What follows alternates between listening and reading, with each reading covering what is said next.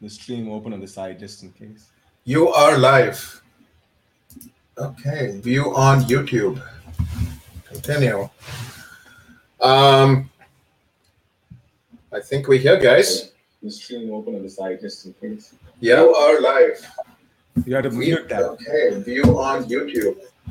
We're here, guys. All right.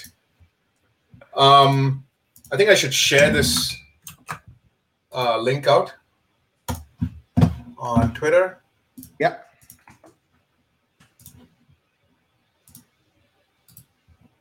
Okay. We are here. Okay. By the Why podcast episode two. Welcome everybody. We have I'm I'm joined by I'm Kaushik, go by KKVR 2823. I'm joined by my buddy Nash from Tesla and the Gong, all the way from Australia. I'm joined by two very special guests for this episode. Um, Glenn from Canada and Mark from the US. Awesome.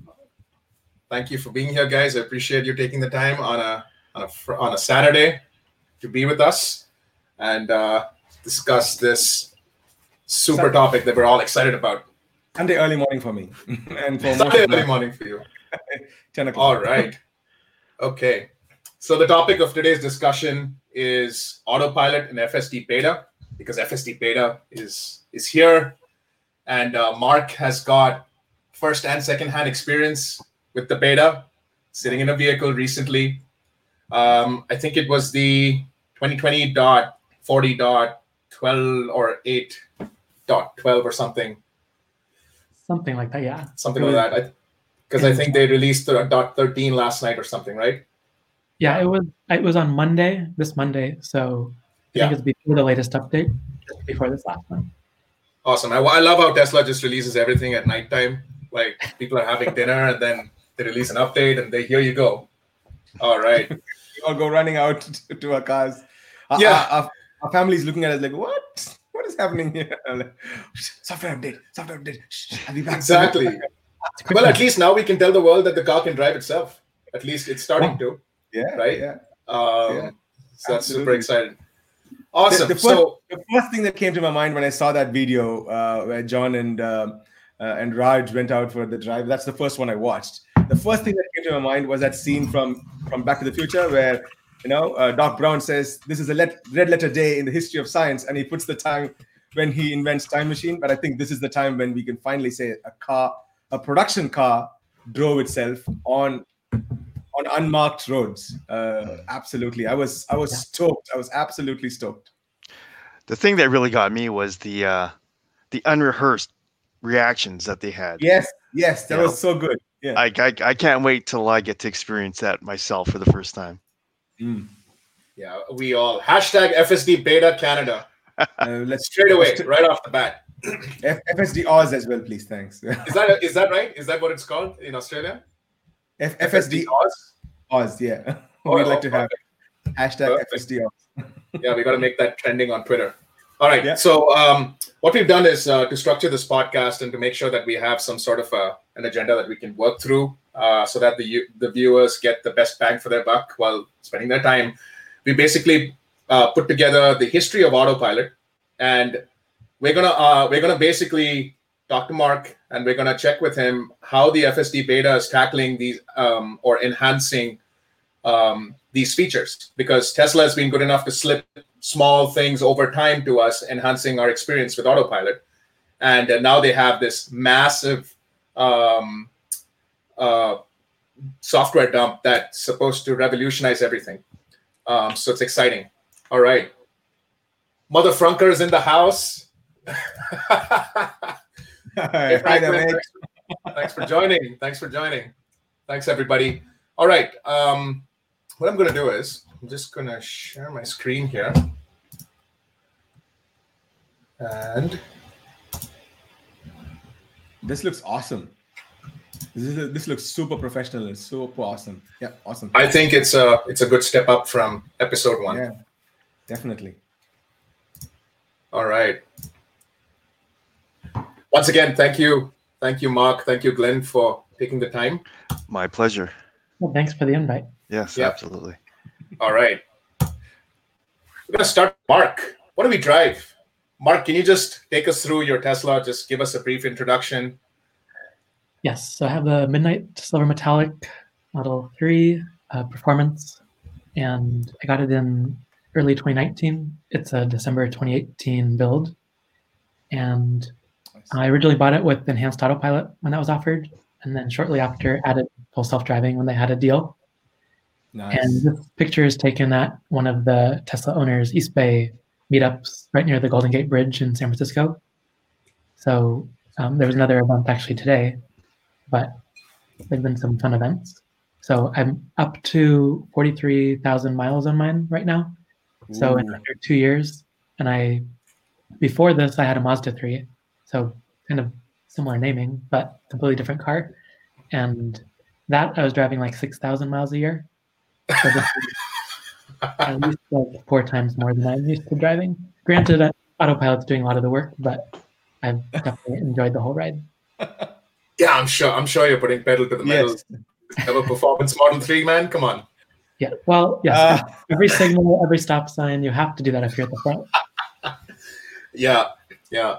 It'd be nice if you could actually pull up your uh, side mirror while you're doing that. It kind of, kind of blowing that invisible smoke into the gas vehicle's face, eh? Well, I, I did get mud, oh wow. so I won't kick any rocks back at people. No. All right. All right. Awesome. Thanks for that, Mark. Beautiful vehicle. I think it's Midnight Silver Metallic represent here. Nice. Glenn is MSM too. This is uh, Rocinante, named after the uh, the infamous spaceship in the uh, book series and the television series, uh, The Expanse. Uh, this was taken. I've had it, uh, it since 2018, September 2018. It was probably one of the first all-wheel drive Model 3s in Calgary, and this was taken about a year ago, just after I had the Stealth PPF put on it. So. Um, it was nice and shiny, and uh, it took a very nice photo, and and I have that as my background on one of my computers. Looks absolutely awesome.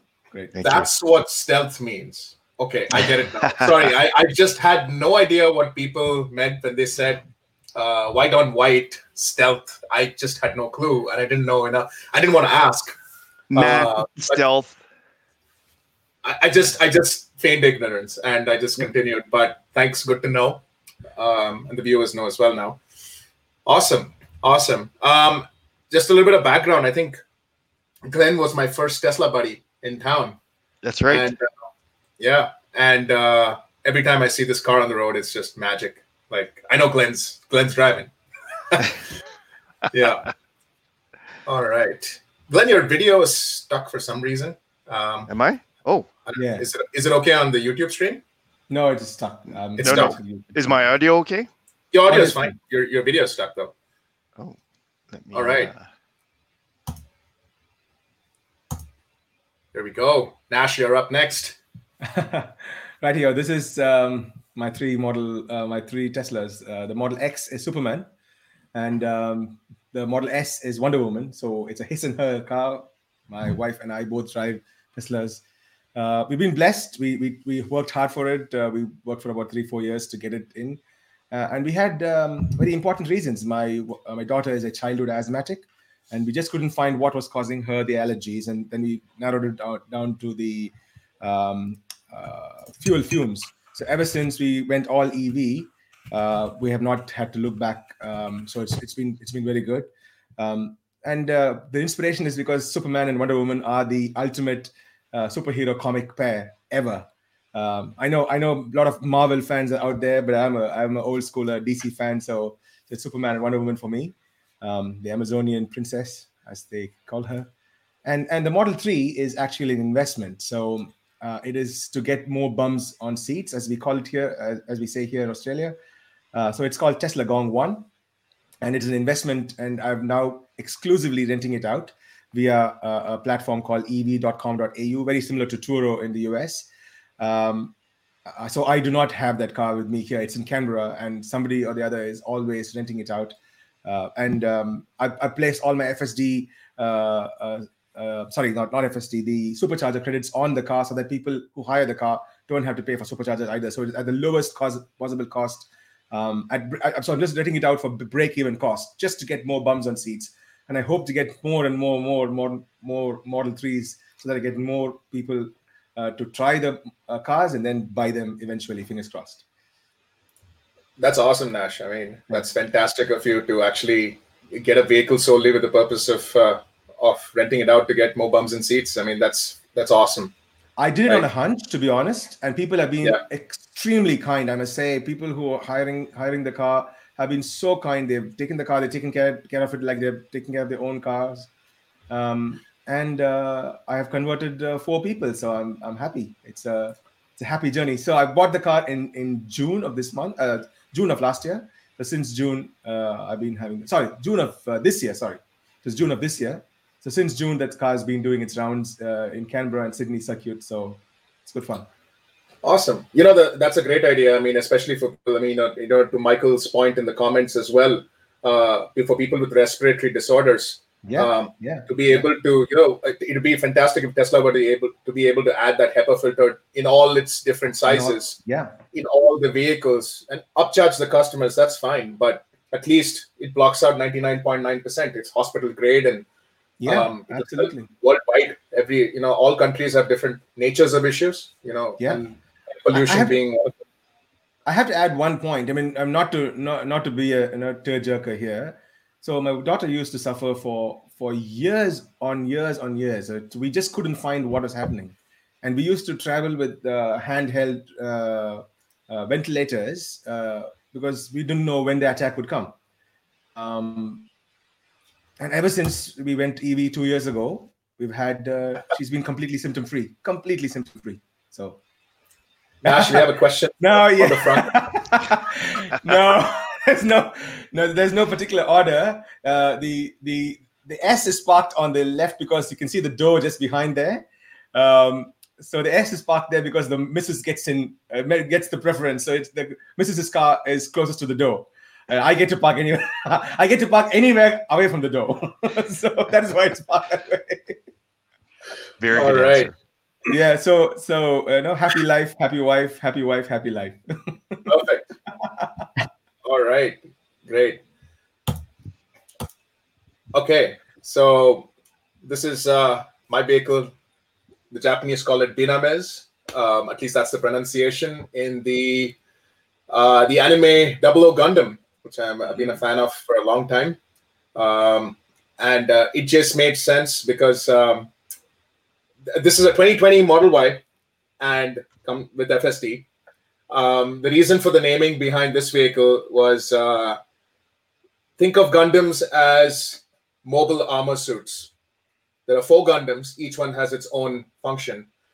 I picked this one because it is the only one with a small little AI called Haro that basic that's job is to protect the uh, the the operator of the Gundam, whose name is Lockon Stratos, because he can lock on to a target from the stratosphere uh, from enemy enemy enemy. The ai reminded me a lot of autopilot whose job is to basically get us from point a to point b with fsd beta uh, safely. So that was the inspiration. Um, i was thinking of naming it after one of the transformers but uh, mm. the Gundam preference i think the next tesla will be a transformer name anyway I, I, okay, um, I, I, I, must say Cybertruck. Very, very, very quickly. Yeah. Very quickly. I, I, I thought uh, I, I wanted to name the Model Three uh, after uh, uh, an anime series as well, a Japanese anime series. I'm not sure if you guys know of Mazinger Z. It is no. very, very old, 1987, 1988. Absolutely awesome series. I loved it. Uh, Mazinger Z, and I wanted to, want, I wanted to name my Model Three as Mazinger Z, but then I decided, okay, Tesla Gong one, and then fingers crossed, if I get another one, it'll be Tesla Gong two, three, four. I hope I get 20. yeah, that'll be awesome. and uh, yeah, I've had my Model 3, uh, Model Y, sorry, uh, for about three and a half months. I just hit the 10,000 kilometer mark. And um, so far, so good. Uh, no complaints. I actually went, uh, traded in my Model 3 SR Plus that I had last year for the Model Y because it just made sense for me and my family. But um, hats off to Elon and uh, and to Tesla. Um, I think this is going to be a real fast seller, and uh, I can see why now. anyway, moving on. Autopilot 2019. Let's go. We had um, 2019 September 26th is when Tesla announced V10 that came with all these new and happy features for Tesla customers with the FSD package and without the FSD package. Um, I think it was Glenn and I. We we woke up in the middle of the night when it was smart summon time. I think Glenn posted a tweet at 2 a.m. or something. Uh, in the parking lot was, of Canadian Tire. Yes, that is correct. Or co-op. co-op. no, it's Canadian Tire. Is that right? Okay. Um, anyway, so here's the new things that were introduced in back almost more than a year ago. Mark, you're up. what do you see? What do you see today? How exciting is it to uh, to see the FSD beta? There's probably like three different sections that I saw. So one was in your like in your neighborhood type thing. It was I would say that was where it was the most impressive from what I saw. I mean, it's still in beta, keep that in mind, but like it was able to do a lot of things that at least autopilot can't do right now uh, in production. So first of all, you could start autopilot anywhere. So you didn't you didn't have to have like a lane line. You don't have to be moving. You don't have to do anything. You just turn on autopilot and it just does what it's going to do. And then also, uh, it always um, was aware of where the center line was, even when there was no paint on there. So it looks like it was really aware of the sidewalks or the barriers, so that from there it could deduce what the line was, um, even when it was there was no line on the road. It also wasn't afraid of like going over the center line if it needed to.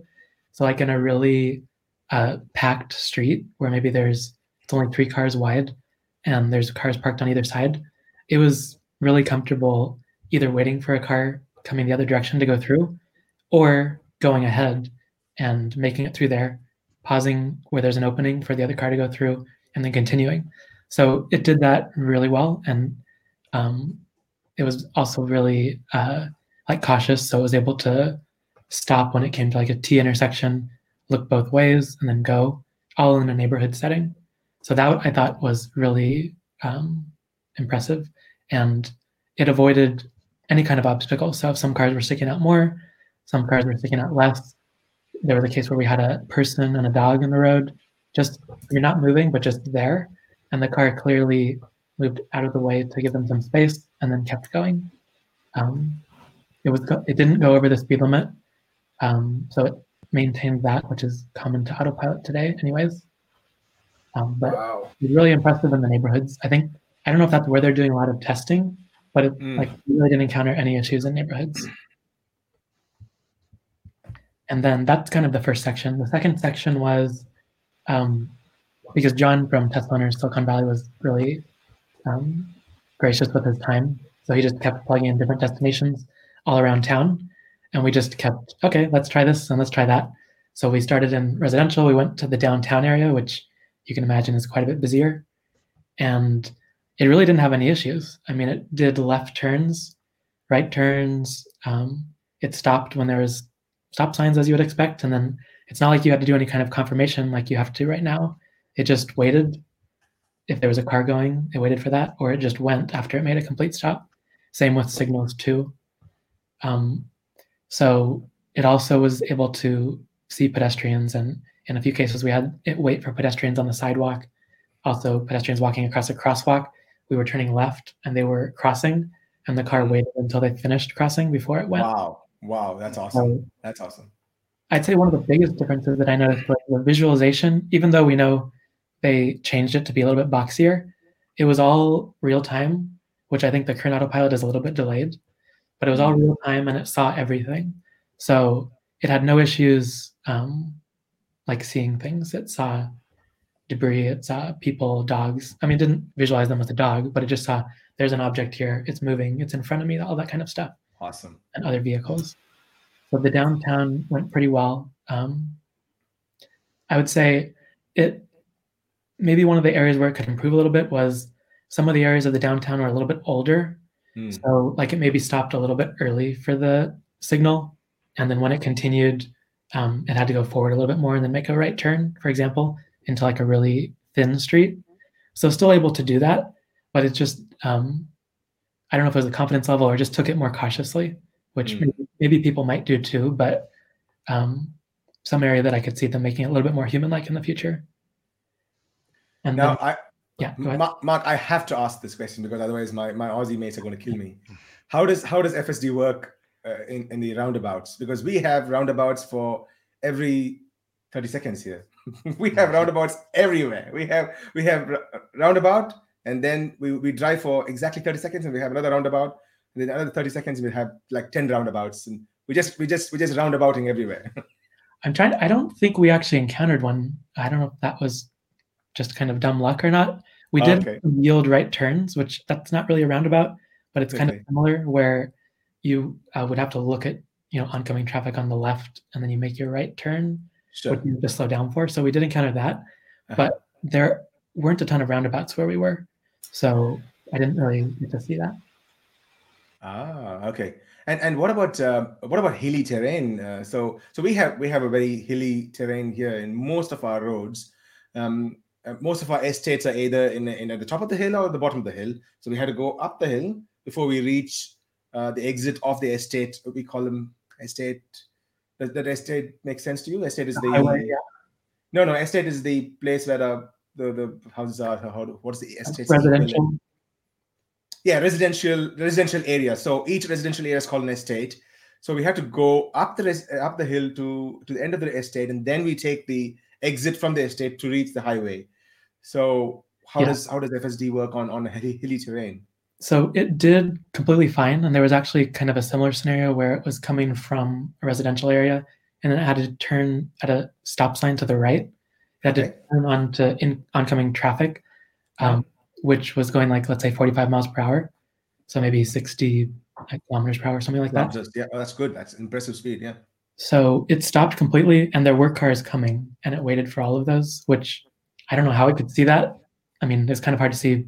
I was in the middle seat of the Model X, but it stopped, waited. Maybe like three cars went by. There was another car really far in the distance, and it still decided, okay, this is safe to do. It took the right turn, and it took it pretty uh, confidently. So like a human might kind of just ease into it, and then maybe make the other car slow down for them. But this just Mhm. got right up to speed and was able. That was probably one of the most impressive ones because sometimes people kind of like cut each other off. But yeah yeah car was able to make a complete stop, wait really when it was not safe to go, and then once it was safe, it took the turn, which that um, there's not like the current autopilot definitely does not do that. So that was a huge change. Okay. You never really like i would say the difference between current autopilot is you're pretty if you've driven with autopilot a lot you pretty much know like these are the parameters. At most it's going to like do a lane Fade. change something like that. Uh, okay. Change, Otherwise- okay. it pretty much stays in its lane. This one was kind of like all the possibilities are out there. Like it can decide like you don't know is it going to go? Is it not going to go? It just doesn't Ooh. Is, is it is it more tentative than not or how does it how does it work Uh, I would say it's not more tentative. The only time when I saw it was a little bit more tentative was when there were uh, a lot of cars on the road. That's when it was like, okay, I'll make a slower decision. But when there were like clear breaks between vehicles, it was like, okay, this is a very confident move. I'm just going to go and do it. nice okay that's nice So but that is scary too isn't it that is scary too I was, yeah, I was not really sure what to think initially because I mean, I'd only seen the videos on YouTube. And Okay. I was like, okay, this looks really cool. And then I got there, I was like, I'm not used to autopilot making these decisions for me. I a little- yeah, I know. It's a little unnerving, isn't it? yeah. But it did definitely make them safely. So I wasn't really worried from that perspective. But just like, I've never seen autopilot do that before and it just did it. Now, what, what really came to my mind when I saw the fir- one of the first uh, videos of autopilot is um, uh, I'm not I'm, I'm sure you, most of you guys have watched uh, Westworld. So Westworld season three. Uh, so it's set in the future, and they have these autonomous cars. Oh, they are look they look amazing. And I was like, the cars make the decisions to weave between traffic, and I was like, wow, if the FSD does that, that is that'll be just phenomenal. From what I saw, I mean, it looks like it's constantly making decisions in real time. So like more so than what current autopilot does. So this was like, like there was a few scenarios where there was some construction and there were some cones on the road, and it clearly you could feel the car turning a little bit more just to avoid the cone area, and then create almost like create a new lane for it to um, Mm, mm. follow yeah. through the cone. So not Yeah. following the lines on the road, but following the cones, which is what a human should do. Um, but like that's unheard of. Like autopilot doesn't do that right now. yes, that's true. Current auto- autopilot will completely fail at those at those instances. Yeah. That's that's awesome. Yeah, construction roads. We have we have a lot of construction roads here, and we have we- we're lined by cones. I mean, the, the roads are lined by the lanes are lined by cones. So that's really cool if it does that. If it really does, oh, that's awesome. Yeah. I, I saw a couple of videos. I think um, Kim's video was there out there, which which showed the the cone, the navigation through the cones. That was really awesome too. So we definitely ran into a few cone scenarios, and it was really uh, clear that the car was aware of it and that it was making space for it. Mm. So that definitely added some confidence to me who had never experienced it before. Because if Mm. it had gotten like current autopilot, um, it would probably prompt you with a message saying, "Do you want to move. Yes. the lane over?" Yeah. Or in the case where yeah, it's cutting off a lane, like you need to take over. So this yeah. this didn't really stumble at all in the cone area. So that was definitely a plus. Okay. One thing One, I'm one last one, excited- one last Sorry. question. Sorry, sorry, Glenn. No, Glenn no, sorry, no, no, sorry. no. Go ahead. One last question is: I'm not sure if you if you've seen this ever. There is a very interesting turn in Melbourne, particularly it is very specific to Melbourne. It's called the hook turn. So if you want to take the right, so so we are we are we drive on we we, we drive on the right side. Uh, sorry, the we have the steering wheel on the right side. If you want to turn to your right, you have to go and park in a single space in the middle of the road, and you just have to wait there for the signal to turn. And there's a hook turn signal that comes up, and then you turn turn right from the left. So you go to the left of the road, you stand on the left, you wait in the middle of the intersection. So it's a plus, let's say it's a it's a plus intersection. So there is a space yeah, where you so you can see the hook turn. So that is the uh, that is that is the Melbourneian hook turn. So you can see that on the on the right side. So you're gonna have to go and stay on the left side of the road. Let let the let the cars going straight keep passing. So they they won't be they won't be uh, bothering you. The cars that are turning left will keep passing, so they won't be bothering you. So you'll be in the middle of the road, in the middle of the intersection, basically and you had to wait there for your hook turn signal to come through, and then you take the right. I don't think the FSD can do that. I mean, not yet. I Definitely not yet. I don't think I've ever seen that in the US. So No, no, it's very. Uh, I don't know what the Victorians are doing. Sorry, sorry. Oh, I'm going to get flack for that. I'm going to get a lot of flack. yeah, we did not encounter that. oh man. No, yeah, this will be something. We want we want to test that. that that's the first Glenn, thing everybody's going to test. Hey Glenn, don't we have something similar here? Um, 162nd Ave, where they did that new thing. It's called something, right? Di- uh, Oh, that's a diamond. yeah, that's a, I a interchange that they have. Um, it's it kind of crisscrosses. Um, so it's yeah, it's called divergent diamond uh, interchange. So this is what we have, like, and you got to go on the wrong side of the road to get to the right side, and that's It- just crazy. It's apparently to uh, It to kind of follow crisscrosses. Yeah, Yeah, that image right in the middle. Uh, that's probably the best uh, visualization of that. yeah. Yeah, I don't- So this is the magic, like where people are going from the right side to the wrong side, and then going back to the right side. Um, yeah, that'll be fun for FSD, I think. Well, it's got lights and it's very well marked. So there's not a little square that you have to stop in to make that uh, hook turn or whatever you call that. Yes. Um, I don't think we have that in the US, but the closest is like if there's a high traffic zone, then sometimes there's like a center divider that will move like to give the more heavy traffic side more lanes. So it'd kind of be like you're driving in the wrong lane, so to speak. But um, those are generally only for big cities. I I don't- think it was based on a city in the US, Mark. It was. It was. I think there's only a couple of cities in the world that have it, and I think I'm not sure. I might be wrong, but something somewhere in Texas, I think it was, um, or somewhere else. Um, but Man, apparently, this one this one is crazy ass. Oh my god. it's, It sounds it. It's, it's pretty. That summarizes it pretty well. Anyway, um, So I'd say, like in terms of the closest that I saw to that, I would say um, definitely the current autopilot. Um, so not not FSD beta, but current autopilot like has certain rules it follows that it will never break. Like Mm. current autopilot will never cross the center line, pretty much. Like I've never. Right. But for FSD beta, it seems like it'll assess the situation, and if it needs to cross the center line, it will do that. So I could see easily that it could do these other maneuvers, given that it really doesn't have the constraints that current autopilot does. It can, if, if that's programmed as a decision point, then it can make that decision. I have a question for you, Mark. Um, how in this new FSD beta, first question, because I'm not aware, there's so much confusion going on. Does it include the autopilot rewrite? I believe, I mean, it doesn't say that written anywhere, but I believe that's Right. true because Hmm. it pretty much just gives you the smart summon view, but with more detail. Okay. So that's the full, like the full view of everything that's going on in the scene in real time, like in a 3D vector space. right. So that's how I think we could determine that it is the rewrite because it sees a lot more.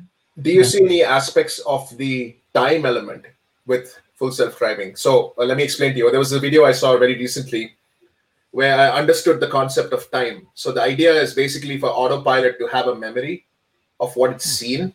You know, I mean, yes, it's identifying things in real time, but I mean, the simplest way I can put it for the viewers is if this is a cup, and if I see a image of a cup for the first time, when I see a new cup, I know it's a cup already. Like preemptively, I know it's a cup that I'm looking at.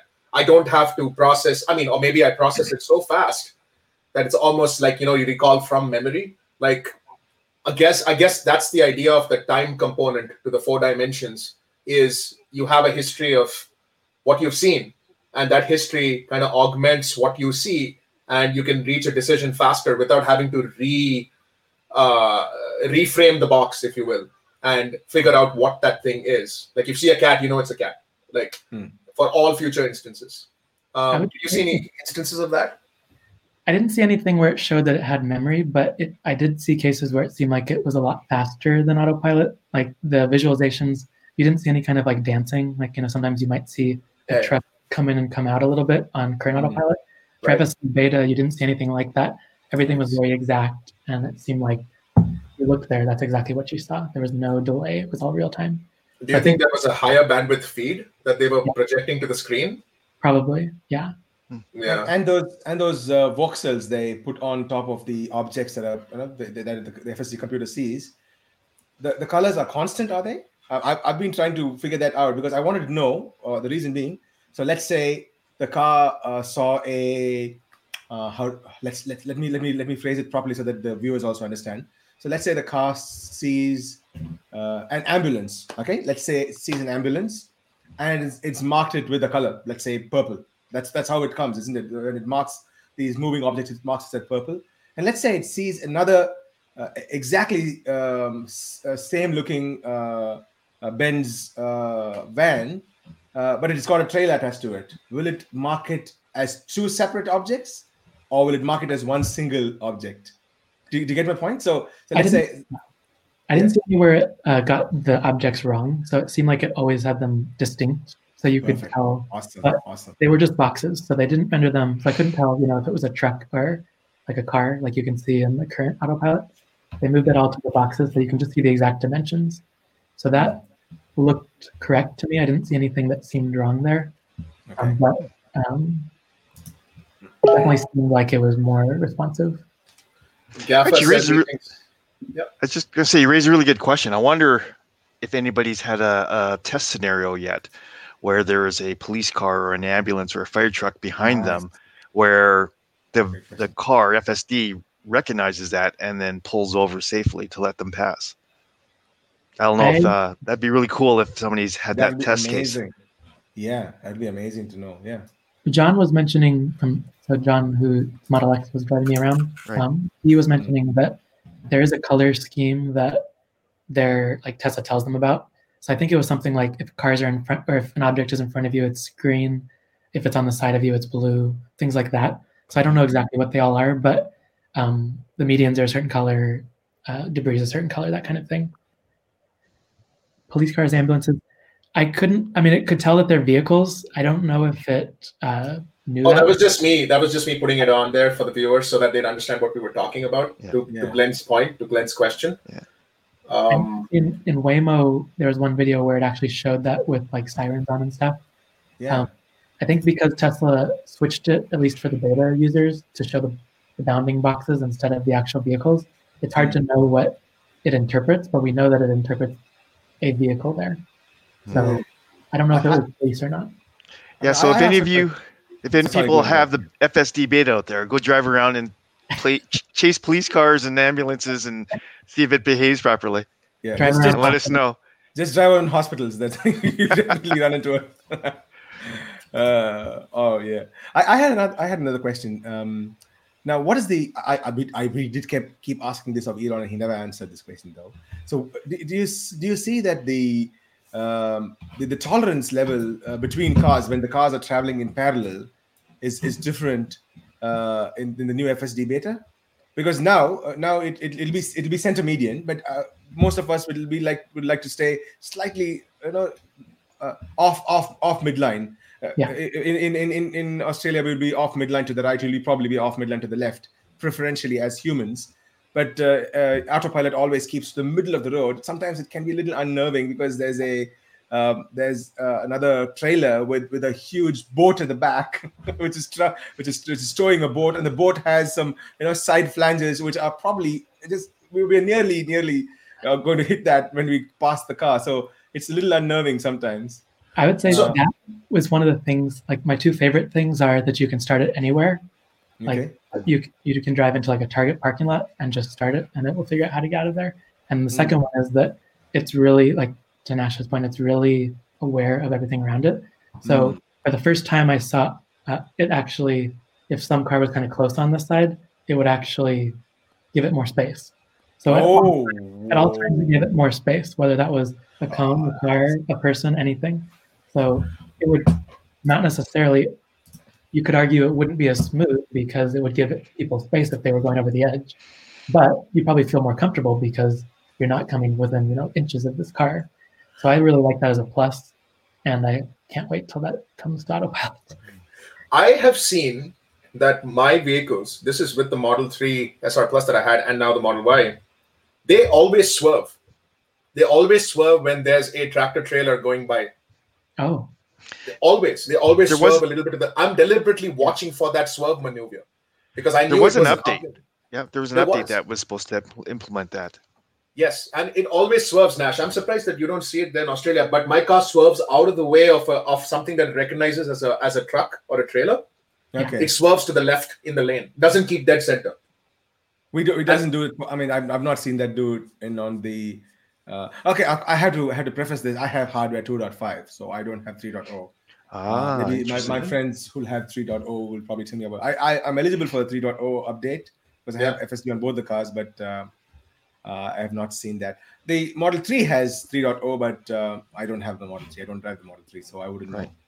I'm not Yeah. 100% certain, but I think that um, where it gives the trucks a little bit more space, that's specific only to really large vehicles. And I think it might be navigate on autopilot only. So once you have that turned on, or is it auto? It might be autopilot as well. It is autopilot. It is autopilot because a lot of times when I know that my path is just dead center, I'm going straight in a straight line. I just don't even bother with navigate on autopilot because I know that I got to take the exit anyway. Um, Mm. Or maybe that navigate on autopilot fails at that particular exit. I know that interchange it's going to fail, so I just stick to standard autopilot all the way till I just have to manually take over. But I do notice this is on Deerfoot Trail here in Calgary. It definitely shifts to the left and then back again because I'm specifically looking for that Yeah. and I see it that the visualization will move a little bit to the left uh, in the Oh, autopilot and then back again. So, Nash, you could be right. It could be a hardware 2.5 to 3.0 because I have 3.0, Could be. Yeah. um, could be. Could be. and that totally makes sense um, for it to be faster in processing. And but that seems like a, a weird feature to leave out of a market. and that Um, I would say like the that swerving because I drive a lot of like lane or two lane roads that are in one direction. There's a lot of trucks on the right lane, and I would say it definitely felt different in FSD beta because in my regular autopilot when that happens, it's almost like okay, the car has planned this. There's a truck there, therefore you know when it gets this close, it's going to move to the left. Once it finishes going past the truck, it goes back to the right. mm, Versus FSD beta seem like when it encounters something, it decides to move over, and once it passes that, it goes back. So even if it's a small car or anything that seems like it's close to the car, the car moves over a little. It seemed much safer in my opinion because That's awesome. it was really mindful of the space, and it would also, I mean, it would also veer to the right, which is different. Like current uh, autopilot won't do that. So this really gave. It's almost like there's a bubble around the car, like it was trying to stay as safely away from cars as it could. It's personal space. Yeah. Exactly. guys, just look, let's look at these different features that have that have that have come out over the years, and let's see if there's anything that that stands out for you, Mark. Uh, from what we, I know you we've discussed, I think a lot of these already. Um, uh, smart summon has, has summon gotten better? John mentioned that, but I didn't actually encounter it firsthand, so I'm not Okay. really sure. Mm. My, Yeah, that's something to look out for. Okay. I guess Okay. that would be uh, probably better, but yeah, I didn't really encounter it. I, I want to do a self plug here, uh, but only only for purposes of of uh, of, uh, uh, of of education. When when when Smart Summon came to Australia, four of us. Uh, so we have another podcast called Phantom Lane Four. Four of us: uh, uh, Sally and Rob, uh, Adam, and then Tom and I. All of us. We took our our, our Teslas. We went to an empty parking lot next to Sydney Airport. And we tried Smart Summon. It was hilarious. It was absolutely hilarious. Adam's car would just go it would take its own route by itself. It'll, it'll go it'll take the scenic route and it'll, it'll go somewhere else. We, so what we did was we did we did three tests. One is uh, we did a quarter mile uh, quarter mile race. So we, we kept the cars far away a quarter mile away and then we all stood st- in straight line um, in, in direct line of sight. So it was called smart summon smackdown in my channel. So it's hilarious.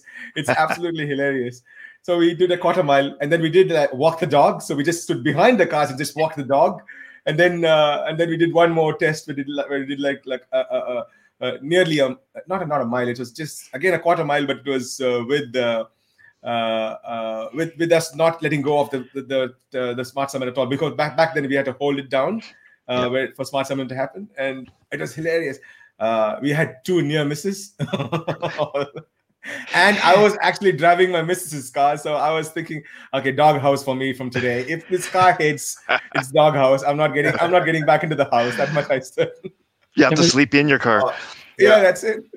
There was a comment made earlier today at the Tesla Energy Site uh, meetup, which was kind of to the effect of that Smart Summon is kind of like FSD slow speed. So I think that's probably true. So Tesla wanted to get that out even earlier, but they just put a speed limit on it.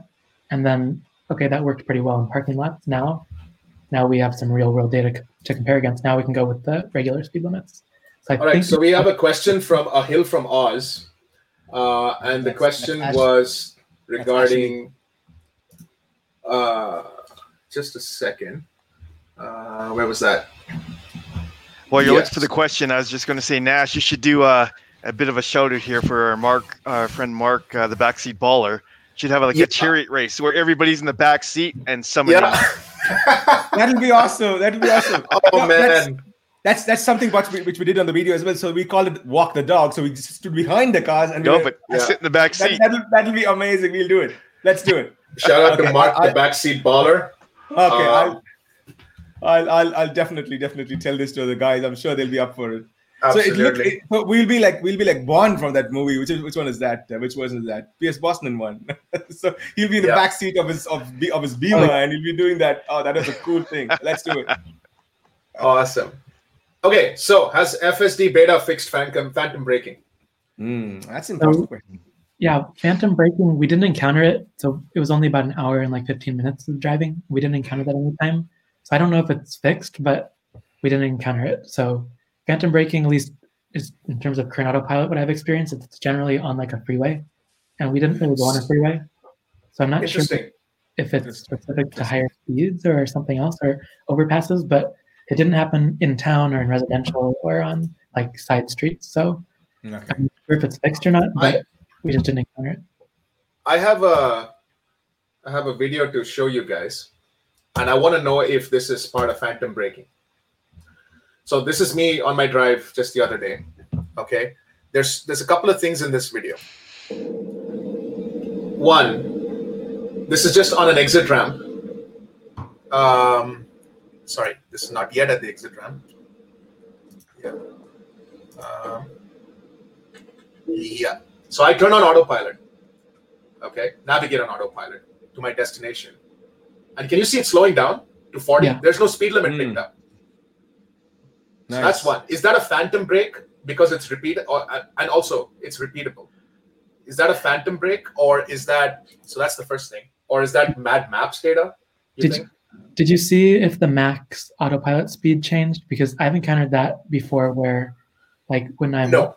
switching No. freeways, max drops for some reason, and then it feels like it's like a giant hit on the brakes, but it's actually Yeah, adjusted. like if you go here, like if you see in any of the previous snaps, there is no speed limit recognized. okay. There is no speed limit recognized, and it takes a while to recognize the lane. I turn on navigate on autopilot because it knows my end destination and it's it's able to work fine. But the problem is that it's it just slows down, and every time on this ramp, right? I, I find that too, Kaushik, uh, Hmm, on uh, yeah. exit ramps, and that's Yeah. uh, I Same usually actually disable it and take over at that point because um, it slows down um, so much that the traffic behind you would just get so annoyed that Hmm. uh, you know you have to disengage it and take over Yeah. and then speed up, um, and then So- and then re-engage. That's one. Absolutely. So I just wanted the viewers to see this kind of a scenario.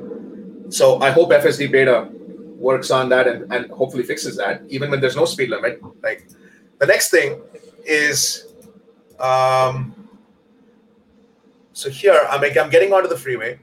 There's gonna be an off ramp that that shows up um over here. Can you see the vehicle slowing down to 90? It did that by itself. It does that every single time when there's an off ramp exit that that's going to happen. Okay, so I have to, and that's really that can really fool the guy behind Hmm. because it's not expecting me to break down 10 kilometers an hour. So that's one. And now here, I actually wanted to pause that. Yeah. Just one moment. I, we just want to make a correction because uh, uh, we- viewers have pointed out that question was actually from Ashley of. Oh, was it? uh, Okay. Yeah, it was Ashhill, Ashhill from Oz. Um, sorry, my bad. It was my bad. Bad. Sorry, sorry, bad. sorry, Ashley. I, I, I, owe you, I owe you a coffee, mate. Flat white it is. Uh, dull flat white. Okay. Yeah. Um, so yeah, I just like to also point out there's one that we've not that I've not discussed before though is this kind of a situation. If you can see when this lane is gonna is gonna diverge, it's it's gonna end. Okay. Autopilot. I'm on navigate on autopilot. It doesn't signal left. It doesn't. It just continues to go straight on, and and hope the lane ends. Okay, I've noticed that every single time. This is when, and so what I do is I basically preemptively just indicate left and it just switches lanes and it goes into a full lane. Yeah. So in this case, I let it do its thing. You can see I didn't turn on the blinker. It just merges. Now what? Now what? What if someone's coming from behind? Hmm. It's not indicating. My lane's ending, and what if someone's coming from behind? So that's one concern, right? My So regular this is the. I Sorry. think- I've encountered the same thing for my regular autopilot where Yeah. uh, both directions, either if you're the one merging or the, you're the one that someone's merging into, it doesn't seem like it uh, Yeah. super aware. Of, Hmm. you have to go down. this is the edge case I want to know, Mark, whether it's been solved in FSD beta. Uh, it's in one of our Byte to Fight channel videos as well. It's when a single lane diverges outward into two lanes. True. Okay, so you can see now. Yeah, at this point, you can see that a second lane is starting. Hmm. Okay, now as per navigate on autopilot, the car is supposed to just remain here, right? But what the car does, it tries to center between the two. It did that by itself, and I had to take over. Hmm. It centered, it tried to veer left. And that's, and if somebody's coming from behind me, that's like a no way. Like I wouldn't do that move myself, right? Just normally. But what I have noticed is that if you're in the outer lane and you merged right to take that exit, it does it fine. It has no uh-huh. problems with with with off ramps diverging off from the right hand side.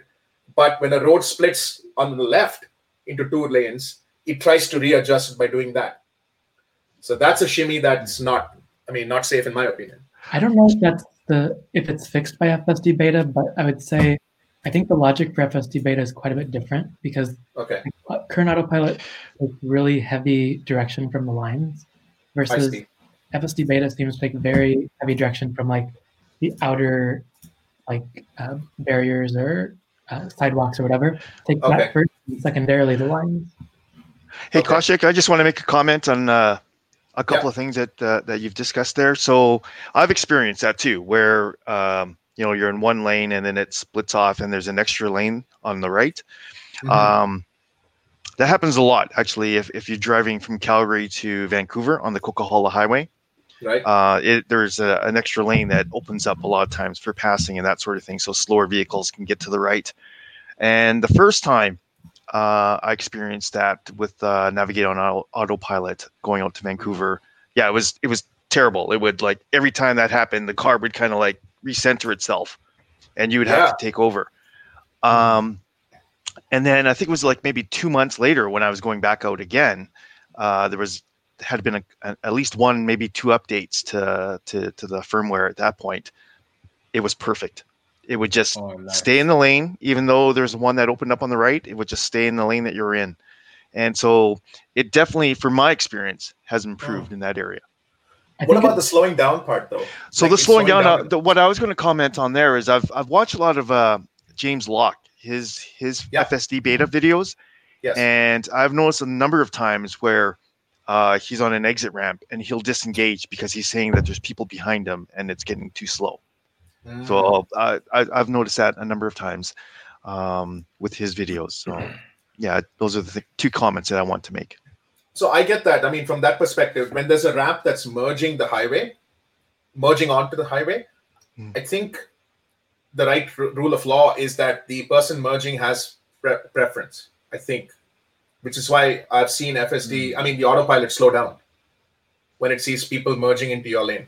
But Yes, yes. Uh, merging into the highway, say we have a rule here as well. If I'm merging f- uh, into a highway, um, if there's a, there's a car which which is on that lane, they give me preference. Yes, so I think there's a there's a, it's a binary rule. Who has preference? It's not it's not a matter of uh, interpretation. It's just one has preference over the other kind of thing. But I'm just kind of wondering if the car is kind of confused on whether it's an off ramp or an on ramp based on where the lanes diverge out. I'm just wondering because it's it's behaving like the one that I showed in the video. It was a, a lane that actually split out from the main road. It's actually hmm. behaving like one that's joining into the main road where you would actually slow down for oncoming traffic i mean merging traffic to let them in. Mm-hmm. I have it's seen behaving like that. Sorry go ahead the the markings of that road differ a little bit from what I've seen in like California, but okay there are similar cases where you have one lane and then it kind of has this little offshoot off either to the left or to the right, which it Yeah. turns into two lanes. But it's not that kind of like V line. It's more of like a the lane goes and then it widens out.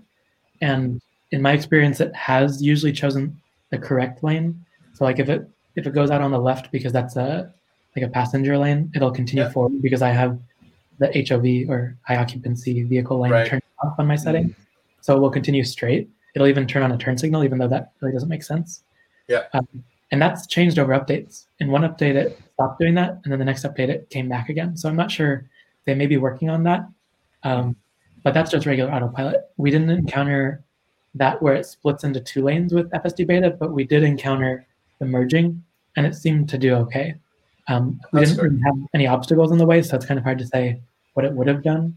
But when I've had obstacles on my current autopilot, it seems like what it's doing is it's just checking for is there someone in front of me? If there's someone in front of me, I'm going to slow down. I don't know if it knows what's on the side of it. Probably FSD beta does, but I don't think current autopilot knows what's on the side of it in terms of like a radar perspective. we've got a question from jay on the chat here um, four-way stop signs how do we how does fsd beta handle that So we ran into a few different stop line scenarios, like a few four way and a few three way. And um, it seemed like what it did was basically goes, obviously make a complete stop. It waits for like maybe half a second to a second. I don't know exactly what the logic is, but it seemed like that gave enough indication to the other person to go. So the other person went, and then the car went right after that. So I don't know if it's waiting for no activity or if it's waiting for the completion of activity, but it seemed like it it did act like a human in that scenario. Like you wouldn't have been able to tell it was the computer because it it kind of gave enough room for the action to stop and then it went. Mm. That's interesting. interesting so you, i mean you would think it's a very common use case it's it's not an edge case by any means it's a it's a very normal thing to see a four-way stop sign so you, you would think it's part of their main algorithm handling Mm. um, use cases. Okay, sweet.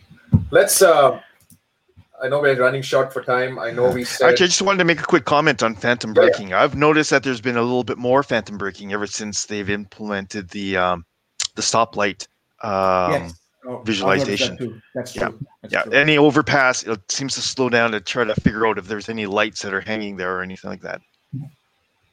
Yeah, and it's uh, it's under. I mean, to be honest, it, it phantom braking is never a good experience. Regardless, I mean, you're not looking for it. You never know when it's going to happen, and um, uh, sometimes it can be it, it innocuous, doesn't matter, Yeah. but sometimes it can be dangerous. And can- uh, I think it depends on the scenario because, like, Yeah. a lot of times we have uh, some, like, if, if there's high traffic, there's signals on the freeways, like, to get on. Mhm. But um, sometimes I've seen autopilot that up and see that signal. And if it's like flashing yellow, a person generally flashing yellow in the US at least means to slow down a little bit. So I don't know if it's trying to follow that, even though people aren't following that. flashing yellow, man. Oh my Mm. god, I hate that. I hate it. It, it happens in, in this town so much um, because autopilot thinks of it as a signal. Yeah. And it sees the yellow and it starts braking. And that flashing yellow is quite a ways. It's still, I think, a kilometer or like at least 0.6 miles away from the actual stop sign. Mhm. Um, and another thing that also happens is it also catches um, uh, over the road uh, um, C- the C train they call it here, but uh, but trains, right? Yeah. They've got their traffic lights on the side Same, for the, for the here as well. gateways that open and close. It can see Yeah, those and yeah. then picks those up and tries to just brake all of a sudden. Um, oh my god, We get that all the time. Yeah, so we get that scenario as well, where we have train tracks going through, uh, crisscrossing through the middle of the road, and we have, um, um, and, and it's it picks up that as a signal and it stops. That's one. Second one is we have these flashing yellow lights on our bridges. Most importantly, the Sydney uh, Harbour Bridge and uh, um, you know the other uh, major bridges. We do have those flashing lights to to indicate people because there are multiple roads, and sometimes few of those roads are closed. Uh, those the, the direction of the roads keep changing depending on the traffic and stuff like that. So in those scenarios, it, it shows the flashing light, and that that that's very scary. So those things do cause a lot of phantom braking. Um, uh, T- Tom from Ludicrous Speed and Adam from Tesla Australia, both both of uh, are my, my my mates. They have a lot of those videos where they show Yeah. where they showcase um, showcase these urban autopilot challenges that uh, the car does face in the current scenario. We Yeah. don't have FSD yet. Shout out to uh, Tesla Tom's Ludicrous Speed and Tesla Straya. Uh, Yeah. Awesome videos with autopilot. Um, Yeah. Michael, yes, you are correct. I think what Michael says here in his comment is the exact same scenario in the video that I'm showing. Is when the lane widens with a new lane marking, it tries and about split, it goes down the middle. That's exactly.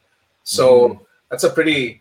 Uh, if it's if it's a known fact, you would think that the iterative updates we would get for FSD would fix it. You think? Mm. My guess is that it might depend on how that split happens because like, sometimes it's pretty obvious, like these are the outer two lanes and these outer two lanes just got wider.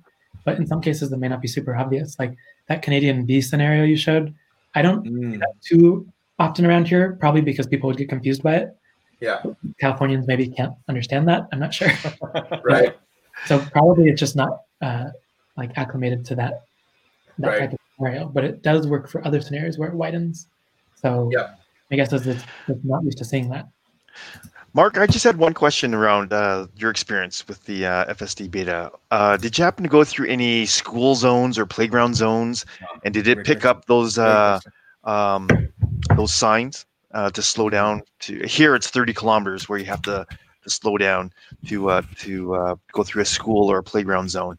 I know with the current um, update that we have, it, uh, in certain scenarios, it does recognize that we have uh, and shows the speed limit, but um, it doesn't know when it ends because it doesn't pick up, you know, end of school zone or end of playground zone. So I'm just wondering if you experienced that with the FSD beta. I believe it was the same behavior where um, we went through a few zones that were kind of like slower speed school zones, like around a park. And it seemed like when it saw a new sign, then that's what the speed limit was. And so very similar to what we have right now. So I don't think Hmm. there's a change there. So as it sees a new sign, it, it picks up that speed instead. There's But also a did it know when it ended though? No, so it just kept whatever speed that it saw left. Yeah, yeah. Ah, okay. One more thing is it could be time sensitive because school zones have a particular time. Yeah. and if you drive interesting. outside of that time period, it People may going to ignore it. annoyed. Yeah. It may And ignore it. in the US, sometimes they say like it's only 15 miles per hour if children are present. So that's, That's another variant of school zones, like when Okay. children are present and also when time during a time window, right? Yeah. Uh, so that's interesting, actually. If I mean, if you if you get a chance to speak to the FSD beta testers, is try this out during a during the daytime when school zones are in are active, like on a weekday, um, like not today tomorrow, but Monday through Friday kind of thing. And outside of the school zone window, and kind of just test if the FSD is uh, aware of the time, because there's a lot of different conditions in the US. Like you have different speed limits for heavy trucks, I mean heavy vehicles and regular cars. You've yeah. got different speed limits for when children present, when not children not present, and when school zone active, when school zone not active. Like here we have school zones and playground zones. Some of them mm. are 24 7, 365. Some of them are only between 9 and I think 7.30 to 9 a.m., 9 p.m. Yeah. So uh, it should be, if it's going to drive me from point A to point B at 10 p.m. at night, it shouldn't really bother about a school zone. It should keep that 50 kilometer an hour speed limit. Right. So, um, I want to add a small scenario to uh, giving giving the Aussie perspective. So when our school zone ends, we invariably have another speed sign which says what that speed that what that speed for the next X kilometers is going to be. So we all invariably have another one. So uh, the car does pick pick that up and and and change the speed. So that one thing is not not present in, in Australia too much. Sometimes those speed signs either fall down due, due to the wind or something like that, and then that's that's an issue. The second thing is um, we we want the beta testers to know is uh, the car must not slow down, even if it's school if it is even if it is school timing when it's a school holiday, because then the people behind us are going to mm-hmm. get pissed mad. They're going to say, "Oh no, it's school holidays, you moron! Why are you slowing down?" So they they, they have to they have to um, uh, they have to work that in to to know what the school uh, holidays timings are and work that into this one. Otherwise, it makes no sense. Your car can't go at 40 kilometers. 40 is it's it's mostly 40 for us. Uh, 40 kilometers an hour uh, on uh, during school holidays, and people behind are going to go just they're going to lose it. I'm, I'm not sure about that exact school scenario, but I, we did encounter a scenario where so you're in a like a residential, which is 25 miles per hour, and then it was turning onto a main road, and there wasn't a speed limit sign right where we were turning, but it still got up to the right speed. So my oh, guess there's still some maps data in there somewhere it's not just vision, but it's just if it encounters a speed limit sign, then it's going to adjust to that. Do you know which do you know which gets preference? Is it is it visual confirmation or the maps data? From what I've encountered, not on FSD beta, just on my regular, it seems like it's what it sees visually. Okay. What it changes the visual representation to. But like if you're on a highway, you can always override that. Nice, nice. I think the FSD beta is going to focus heavily on the vision side, um, on uh, versus the map side. I think the map side is a crutch, yeah. and eventually I think it'll all be vision based. Um, and also with uh, my recent tweets about uh, the lidar. I mean, sorry, not the lidar. Sorry, there is no lidar on Tesla vehicles. Pseudo lidar. Um, the ra- the front radar on my Model Y uh, acting up in the snow. Um, yeah. It seems Tesla has fixed it in a subsequent update because it started performing better uh, and along lines. But it also brings to fact that the more they depend on the radar to detect, I mean, distance from vehicles in front, the more they're going to be handcuffed because if that radar gets blocked by snow or ice or something, um, it's not going to be able to do that depth uh, distance measurements that the autopilot system needs. So it would be in their best interest to revert to all their cameras to basic. But from what I understand, measuring of depth in a 2D image is extremely difficult and it's state of the art. It's still being worked on mm. depth measurement in a two-dimensional picture. Uh, I think um, it's safe to say though that Tesla is working on that because like when we've seen some of those FSD beta videos, the visualization of like the center dividers or the sidewalks, those are really accurate. And there's right. we don't have sideways radar. So right. definitely they're doing that type of like pseudo LiDAR with their yeah. vision. Yeah. Those were really accurate lanes from what I saw. Actually, Mark, I have a question. Sorry. Um, Go ahead. We exper- I experienced this today with my wife. We were driving to uh, to a shopping center here, and uh, I had um, autopilot on, and there was red light up ahead, and there's cars stopped already, and it did not start slowing down until it was, you know, somewhat close, and so you really felt that that um, hard braking with the FSD beta, did you notice that it was a lot smoother in that braking? Yeah, we didn't encounter any cases where it really had to slam on the brakes. So maybe they've adjusted that to make it a little bit smoother, or it's just maybe it's reevaluated sooner potentially. Right. Um, do you know when if it was Do you think it was slowing down due to the signal or due to the cars in front of you? I would say, well, that's a good question because it was a red light that we were approaching, um, and the reason why it was a bit of a, con- uh, I was thinking it's going to be a bit of concern is, it's snowing here. Once the roads start getting a little icy, Mm, that harder mm. braking, it might hit a patch of ice and it might not be able to uh, to stop in time. So I'm just wondering if it has a a better recognition on that uh, you know red light vehicle stopped ahead and starts easing that braking a little um, sooner. Yeah, I mean, there were some cases where it was a little more choppy, and then some cases where it was smoother. So Mm. I, I think they're still working on that. Um, the cases where we saw that it was kind of tentative was when it was trying to fit into a little bit of a smaller area.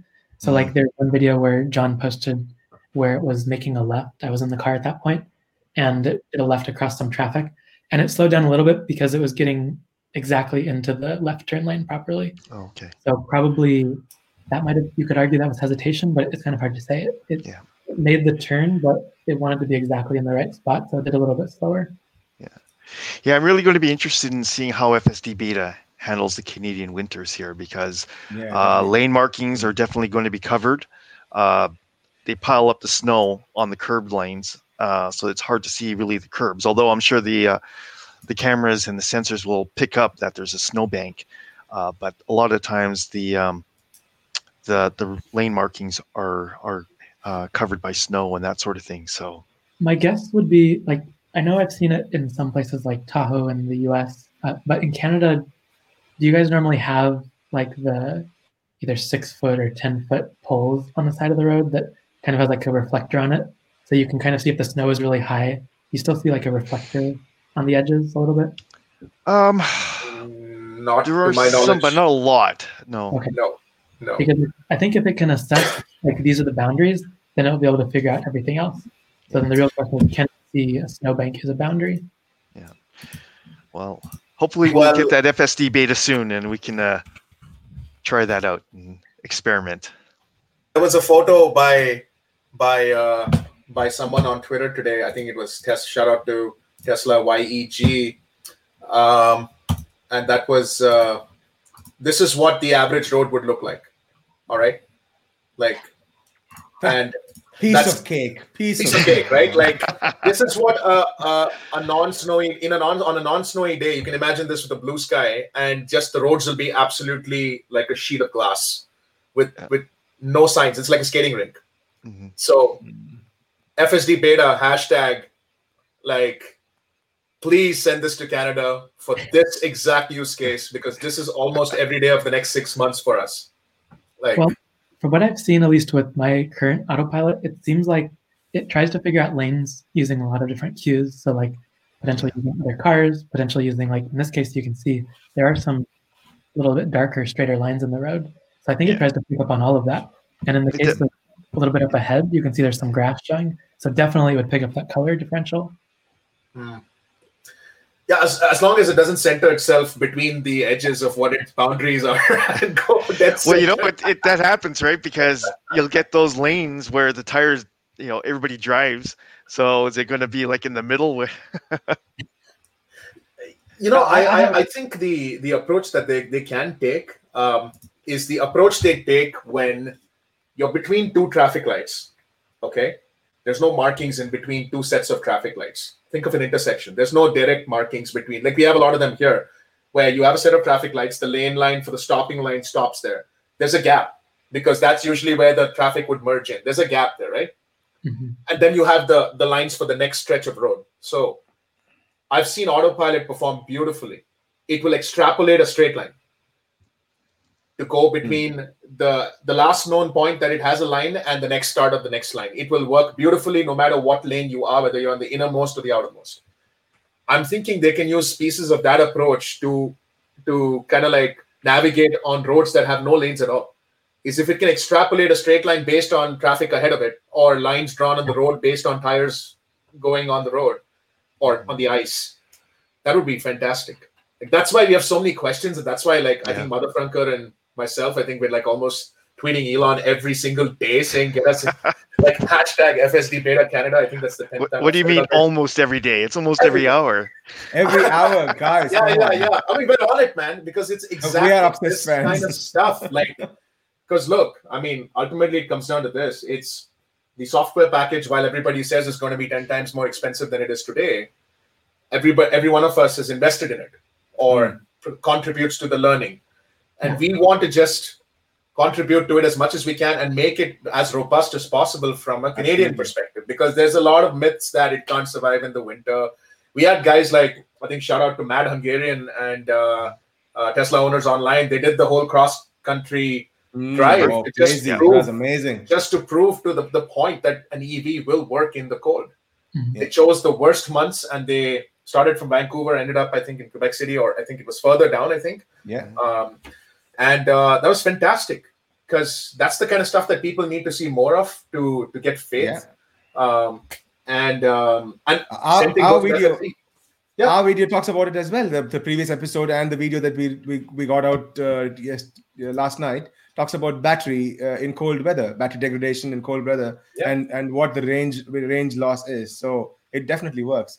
Okay, Mark, I had a question. Now Yeah. we have a scenario where we have uh, the current autopilot does not do it. Do it does not seem to get get the hang of this. So we have a uh, a speed sign at the back of uh, a back of a, a bus. So it's a moving target basically.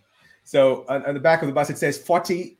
Uh, kil- uh, there's a speed sign which says 40, which means that when the light above it is flashing, everybody behind it must go at 40. So you can't overtake the bus. You have to go. You have to stay behind the bus for whatever reason. So every time we encounter a bus like that, the current autopilot completely fails. It, it, it reduces the speed to 40 kilometers an hour and just tries to stay at 40. Even if the bus is on the third or the fourth lane, it, it sees the 40 and, and thinks it's the, the, the, that's the speed for the road and it stays at 40, although it may be an 80 kilometer road. That's that's hilarious. I've encountered that uh, not with FSD beta, but which is regular autopilot with a stop sign in the back of a car. Luckily, it was like Yes. go traffic, but it definitely stop, said like stopping for stop sign. Um, Okay. We didn't see. I mean, it's kind of strange to see that in vehicles, so we didn't see any just driving through town with like you know, anything. Oh, great. I can see those ice holes messing with us now with their stop signs pulling it out. yeah. oh yeah, that's gonna be. Oh yeah, you don't have to obstruct any speed limit signs anymore. Just hold a stop sign. Just print out a stop. Yeah. Yeah, we Um, didn't see that, but I can. I would assume. Hopefully, they're looking into that because that would be a problem if it didn't work. Yeah. I think didn't Andrej Karpathy actually talk about the the the entire plethora of stop signage that they needed to train the Tesla autopilot system in one of those neural network conferences? I think it was machine learning yeah. conferences. That was the example he gave, like an occluded stop sign versus an active one, passive one, one that's on on a, on a regular stand, one that's on the back Yeah. of I think back of a bus wasn't. I think one of those examples. One that's actually Yeah. on a train, um, a train track that's that's moving up and down. Yes. Yes. Um, Yeah. It's very interesting. we Like, have- we we have uh, lollipop men and women who who stand outside our, our schools guiding guiding uh, uh, students crossing the road. yeah. Uh, so exactly. they have they have handheld uh, stop signs. The car Yeah. does recognize that. Uh, to be honest, even the current FSD, uh, sorry, current autopilot does recognize that. that that's pretty cool. It's recognized noticed- it as a as a stop sign. Yeah, I noticed one thing recently. There was, uh, I, I noticed this in my car as well. I think it was the, the previous update, the 2020.44. It was that we were merging onto a highway and it just suddenly detected a construction zone, like a phantom construction zone. And Mm. somebody, I think it was on Twitter, asked the question, and I think it was fixed in the dot 13 update that just came out to everybody. But I think there was a problem with that. It just randomly out of the blue detecting a construction zone. It didn't do anything worse. It didn't stop or it didn't slow. I mean, sorry, slow down or anything. But uh, that was weird. That was one of those weird ones. I've seen it when there's those posts in the ground that stick up a little bit, like those reflective posts. Mm. Sometimes, like the screen changes it to a cone and then back to a post, and then a cone and then back to a post. I think maybe Yeah. color of it.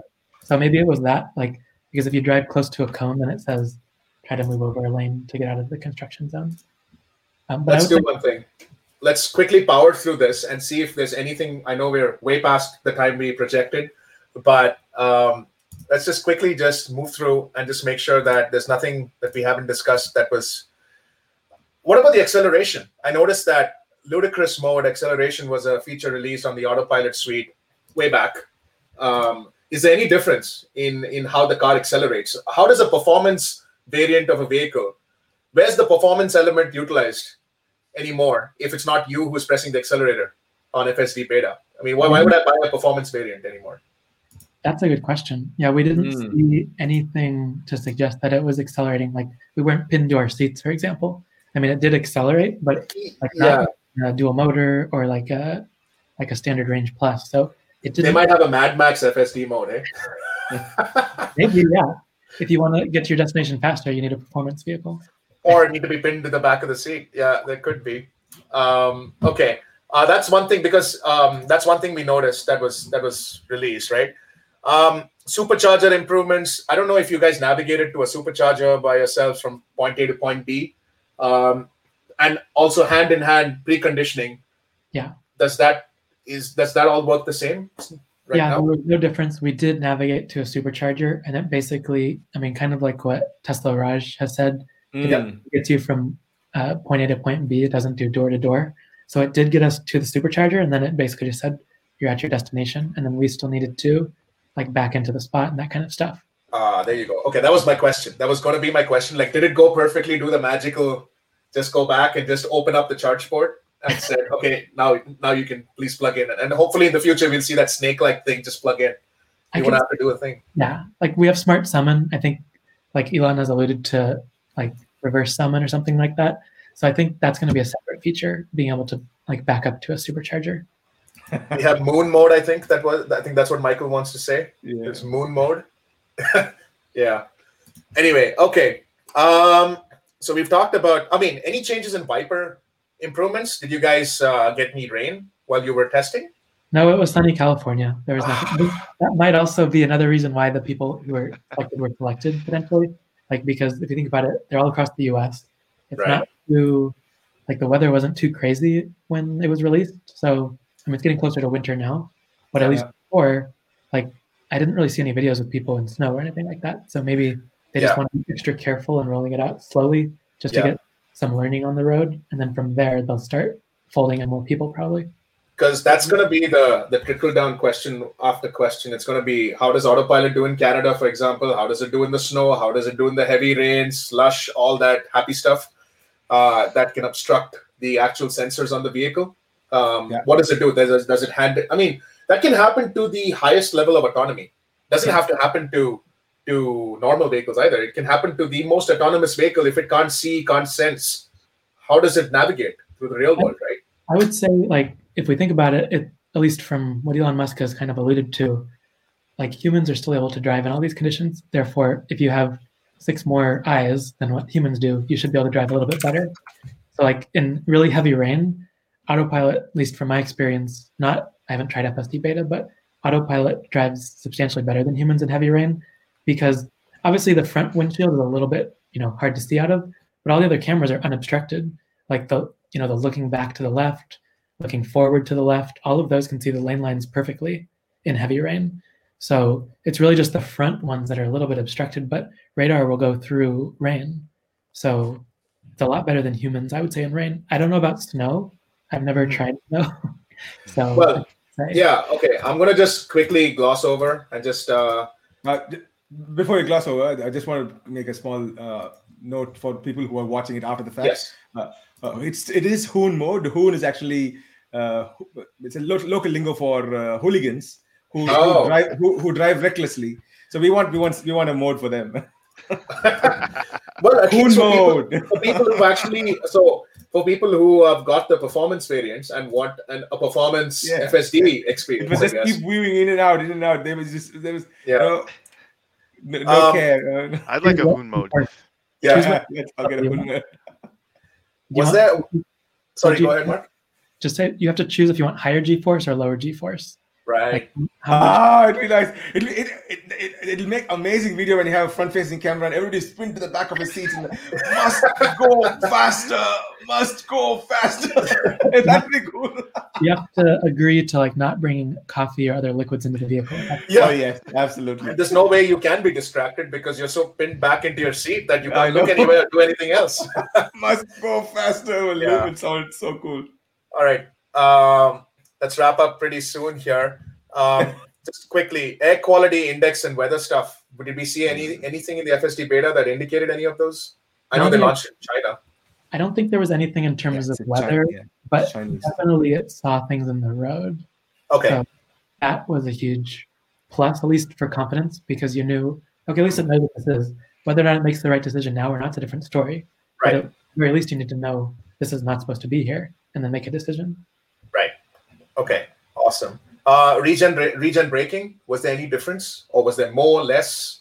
No difference. It seemed like the same, like it would do regenerative braking still. Like you could see the green bar going down. Um, uh, okay. And I'm sure Tesla basically has given more ways, additional ways for beta testers to give, provide feedback. But was there anything with respect to the voice command reliability that you noticed? Uh, Um, we, we didn't really use voice command. I think maybe, maybe we did it once or twice. So there was nothing really complicated there. But since uh, FSD beta is like EAP, it does early access program. It does have that little camera on it. oh, yeah. I was, I was talking to some folks today, and they were saying that for the FSD beta specific, those folks only, when you get home or to a Wi-Fi point, it does upload more data than like a normal car would. So it's yeah, not I specific. think Tesla just opened up that funnel, that infinite data pipeline, true Hmm. unlimited data. Like Yeah. yeah um yeah i had the same experience the other day. I mean after a rainy session of driving i came back home and i think i posted on twitter like 600 megs like within a minute of me coming back home and connecting to wi-fi. Like are you kidding me? Uh, well I, must have obviously disengaged autopilot quite a number of times for them to upload that much data that fast. And you would think are they actually uploading packets of video now versus to train the neural network video versus just still frames you would think? Ah, Um, could be. Could be right they, they, they anonymize it, isn't it? They, they don't have uh, they don't Oh, have yeah, markers on It's it. it's not tied to the actual user, the account Yeah. itself. It's just a data stream that comes in, but capturing video versus actual. Could be absolutely. All right, so we're almost done here. Um, just going through. They released so many updates, like Hmm. um, dash cam performance and launch, mode improvements, out of order supercharger stalls. Is now you would think that the out of order supercharger stall data has to be super real time for an FSD type situation for it to know and navigate properly, right? Hmm. You would think. Um, so if they might see improvements in that. Um, We didn't see anything like on the screen to suggest that, but Okay. I would think that yeah, that would have to be pretty robust to work because like Mm. sometimes people put like a little plastic thing over the handle or they don't, you know, put it on, on top of the supercharger right, if, if it's not working. So I don't know how Tesla would know that. right. And, and they have to and they have to get that that uh, that Cobra automatic charger thing to come through because let's let's face it. Let's let's say we've, we've gone into a robo taxi situation, and I am I am a complete uh, Tesla noob, uh, but I'm hiring the car to go to Melbourne, and halfway through I have to charge twice. I don't know how to get out and, and plug that uh, plug that plug in. I, I have never driven an electric car, so they need to get that automatic charging charging cable to come through. Otherwise, it's uh, uh, it can't work as a robotaxi because I wouldn't I wouldn't have any idea how to get off, open the uh, you know open the charge port and, and plug it in. I, I I have never done it before, so how would I know? I think it, Yeah. it's fair to say that Tesla has a lot more information than they expose to customers, like partially because they don't want to confuse people. Like Hmm. we're probably all a little bit technical power users of Tesla because we're Tesla fans. Yeah. but to the average person, probably they don't really want to be confused. So, like saying exactly which stall is out of order, um, I think Tesla has that information. And I, someone told me an anecdote that sometimes the superchargers have to be updated, so that could be a reason why they're out of order too. Like they just have to install an update. So I think Tesla knows exactly which ones are out of order. It's just like if if there's there's some superchargers in there with like 30 plus stalls. So trying to list out, you know, five stalls or one stall that might be out of order might be just too much confusion for end users.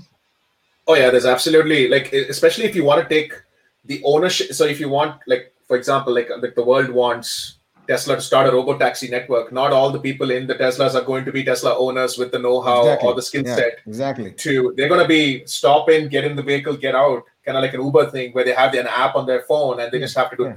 They, and technically speaking, the vehicle that comes to pick up the person need should not require a supercharger detour.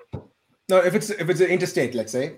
Yeah, I'm automatically route the vehicle with the highest charge level, they based on the distance of the of travel for that client to Yeah. go and pick up that client, so that you can take out the superchargers out of the equation. so so one thing one thing that can be done is uh, this is what we have thought about.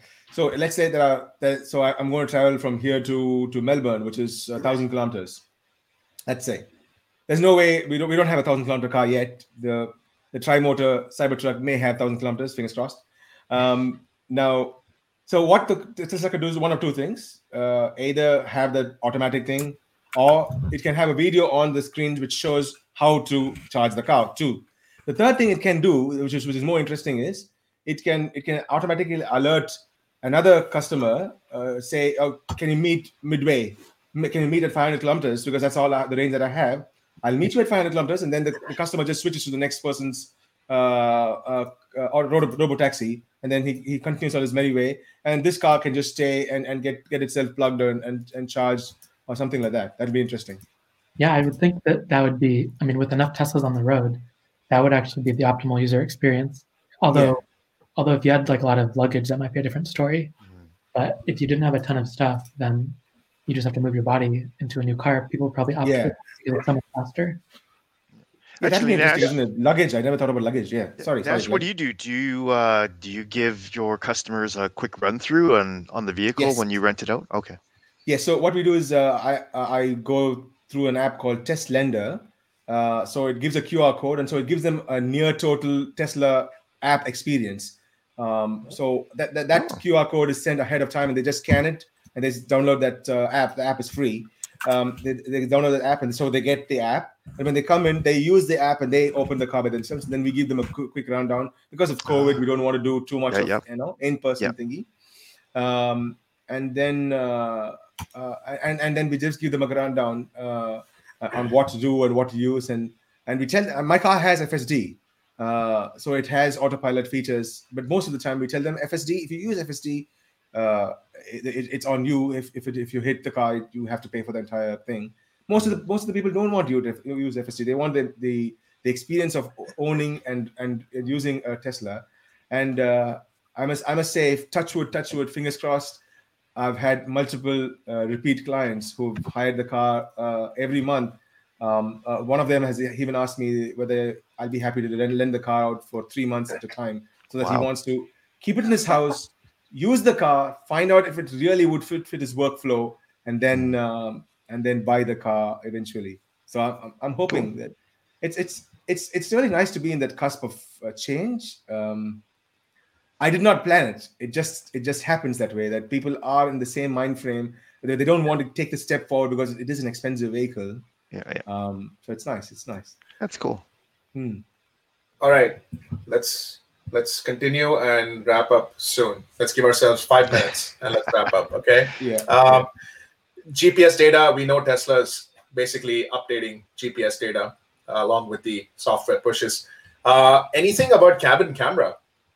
do you know if it's active right now? No, and in, for FSD beta, we were in a Model X, which doesn't have mm. kind of mm. monitoring or camera. I mean, besides the steering wheel and the, like the the seatbelt. Mm. Beyond that, there's no way really to monitor, which is kind of interesting because I don't know. You know, if you have FSD on all these different models of cars, is it going to have different logic? Like for Model Three, you need to pay attention. For Model S or X, you don't, or is it mm. like it's hard to say how they're going to has anyone has anyone ordered a Model S or X in 2021, and uh, do they know if it comes with the interior cabin camera? That would be a question to ask because mm. if they want to harmonize the solution across the platforms, they'd rather mm. have the camera at least either retrofittable or available in the newer models. I mean, like they have with the three and the Y from the offset, right? Mm. Um, that was that was something that John brought up too. Like maybe if you want to opt into the robotaxi fleet, maybe you have yeah. to add a camera for your SRX. Maybe yeah, like otherwise, how do you guarantee that the interior cabin is is not compromised with the robo taxi application, right? So yeah, okay, uh, nothing. Have that too. I mean, I, I don't want I don't want uh, somebody who's getting in my car at 11 p.m. on a Saturday night mm. and then they do the nasty inside the car. I'm like, no, I don't want that. oh well. Hey, that's, you know what? You might market man, like self cleaning, like cleaning live, live stream, live streaming Nash. You might make some extra like, money. Yeah, no, that, that's uh, yeah. I, I, I, know the perfect channel for that. it starts with a P. oh well, all right. Um, so nothing. I mean, so superchargers. We spoke about it. Nothing. uh, about pay-per-use supercharging. I mean, right now we're talking about autopilot, so uh, I think this should be the last. We're still in July, and passenger face vent. Any changes to this thing at all? No, we didn't see anything with FSD beta. Um, Okay. Uh, was there anything about dynamic brake lights? Did you guys notice if it automatically? Uh, that feature was only released for the EU, I think it was. Uh, I think a few months ago, but we haven't seen sign of it in North America. Do you know if it was inc- incorporated? Which feature is that? Dynamic brake lights. What does that do though? Like, That I was, didn't I think, uh, that, uh, if you uh, slow down really fast, it would flash the would flash Oh. the, the, the the the brake lights, right, to indicate that you're you're stopping really fast. Having traveled at a high speed, Hmm. if you come to a stop, like if you decelerate rapidly within a certain amount of time, it's gonna flash your um, rear brake lights so that the person behind gets more aware of the situation, right? yeah, we didn't we didn't hear anything about that or see anything of that because like there was nothing really. I don't know if you'd be looking for it though. That's the thing. That's that's the thing. If you're not looking for it, you probably won't notice because you're just gonna be braking. Like Well, if you guys are going really fast, or FSD had to really slam on it, uh, did it blink the rear brake lights? I mean, that'd be Mhm. something to look for. I think we would have to have either a follow vehicle or like on the visualization, probably it would show that, but we Hmm. didn't see that. I don't think. Okay. We. Um, yeah, notifications history and stuff is fine. We're almost there, guys. We're almost there. All right, August. This was a this was a heavy month. A lot of stuff that came out to us, and um, um, driving visualization improvements was one. That's pretty obvious. I think they're going to keep that as an optional toggle for people who get who get uh, motion sickness looking at that stuff. It looks like something out of a raw video game stream. Like, Yeah. um, some people love it, and some people absolutely. It's polarizing. It's very polarizing. I mean, would I want to see I that? it. kind of- Psychedelic. yeah, I it's think- pretty psychedelic. I mean, would you want to do a daily drive love with that? The It's colors are a little hard to like decipher quickly because there's so many different colors, but the accuracy is pretty high. So if they just dulled it down a little bit, probably Mm-hmm. it would be fine.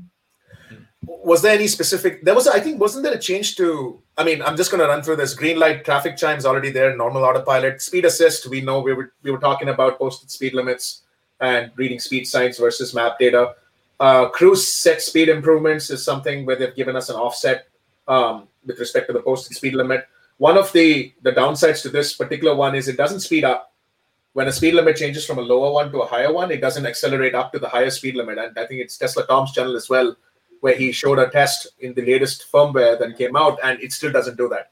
Doesn't do it. Um, that's a little annoying because you can see like when it's 80, we have it here all the time. 80 changes to 100 kilometers an hour, obviously, um, and autopilot set speed changes to 100, but the speed of the vehicle doesn't increase. So you have to manually either manually increase the speed limit or disengage and accelerate up and reset autopilot for it to. That's a little annoying because it mm. slows down automatically. It doesn't speed up automatically. Maybe Yeah. that's by design. I, So I don't think we encountered that, but my thought, I, I've heard people post about that. My thought is that maybe, like, is it possible that you manually overrode it, or it could be interpreted that you manually overrode it by changing the max speed? Therefore, it's like, okay, well, you chose this, therefore, I'm going to keep it at that. No, it's max speed. Uh, I have to check whether max speed itself changes to 100. Yeah. When the speed limit changes, or the max speed stays at 80. Because if the uh, max speed stays at 80, obviously it's not going to go faster. Hmm. Right. But you would think that's counterintuitive because if the speed limit changes to a higher, you would accelerate. But maybe it's in the algorithm to to always be safe, slow down but never speed up, kind of thing. And the logic has changed there because, like, I've been road tripping a lot. Yeah. Throughout California, and Yeah. when you engage autopilot, I don't know if it was like two or three updates ago. Mhm. It used to be you set your max speed, you engage autopilot, it goes to that. But now it seems like uh, whatever your max speed was, like let's say I'm going 80 miles per hour and the speed limit's 70. Yeah. When I engage it, it starts it at the current speed. It doesn't start, you know, where I had it before. Like Right. it resets the max to the current speed, which probably that's good for safety, but it's just it. now I have to reset it up again. Right, right. All right. So. I think we're here, guys. Um, we the last thing we did see, the most recent one we did see was improved efficiency.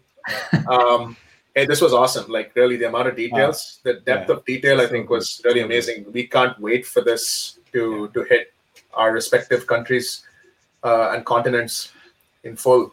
Um, All The chat, the chat, the chat was amazing too. They had some fantastic Questions. Oh yeah. Uh, thank you everybody for joining in. I think we were uh, handling questions throughout. Uh, there you go.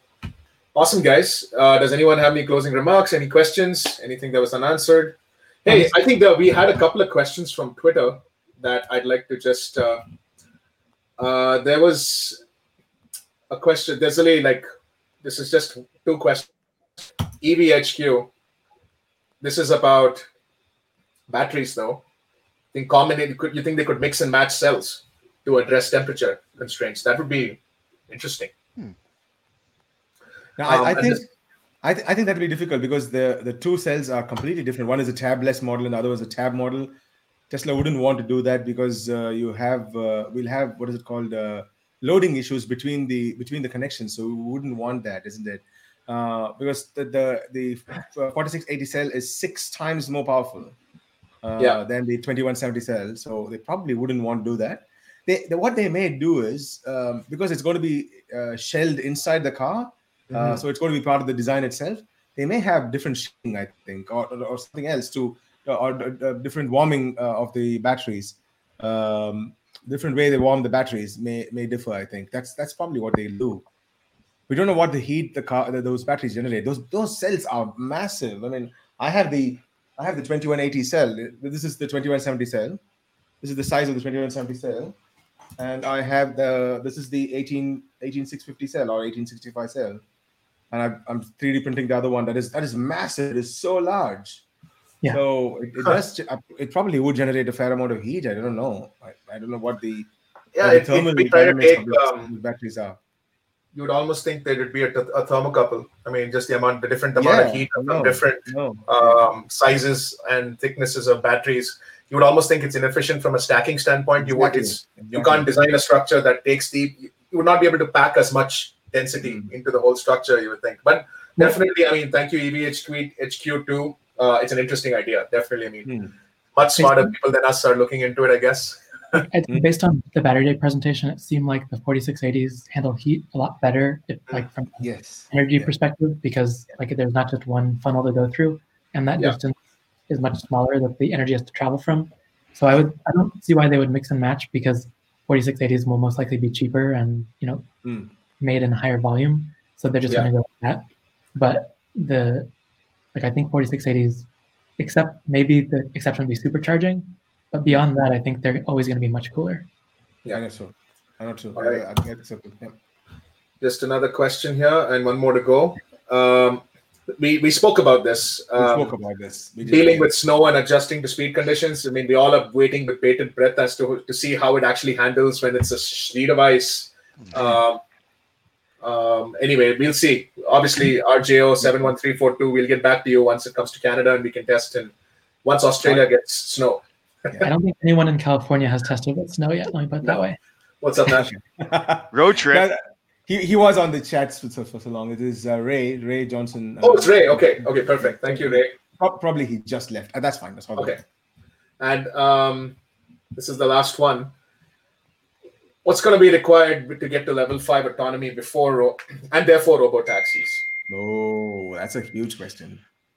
That that that, that needs the uh, entire podcast by itself. That's a Yeah. Does it require FSD beta dot Yeah. 43 or dot 53 versus dot 13 that's there today? What do you think, Mark? Well, it's called FSD beta for a reason. Like, definitely, it's not perfect, and there Yeah. are a lot of areas for improvement. So that's why they're trying to get feedback.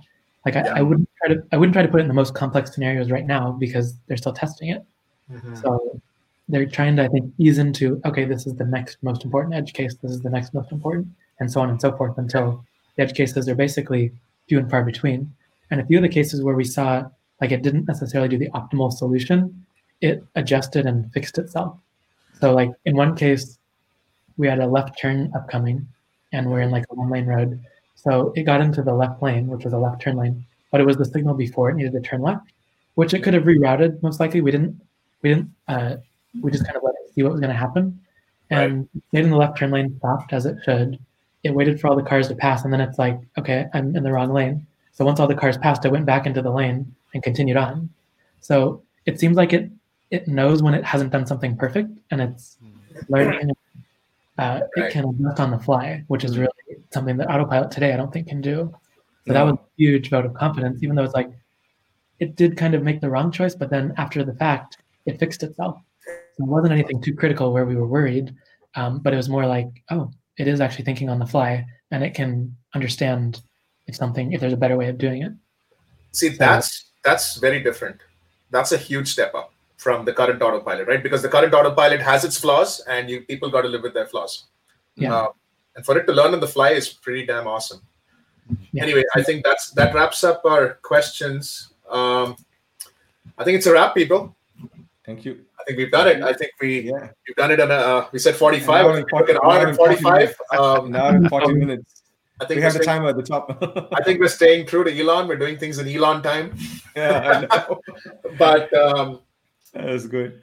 um, yeah, thank you so much, everybody. I really appreciate everyone taking their time. Um, thank you, Mark. Thank you, Glenn. Thanks, Nash. Um, I think this was a fantastic conversation, and I think everybody's really excited to to get their hands, at least in up north and down south, to get uh, FSD beta. Absolutely. A lot of Absolutely. good questions. Sorry. A lot of good questions from everyone too. Yeah, thank you, thank you, everybody on Twitter. Thank you, everybody in the chat, uh, for taking the time, staying, asking your questions. Hopefully, we were able to good job, do a good job answering them. All right, until the next time.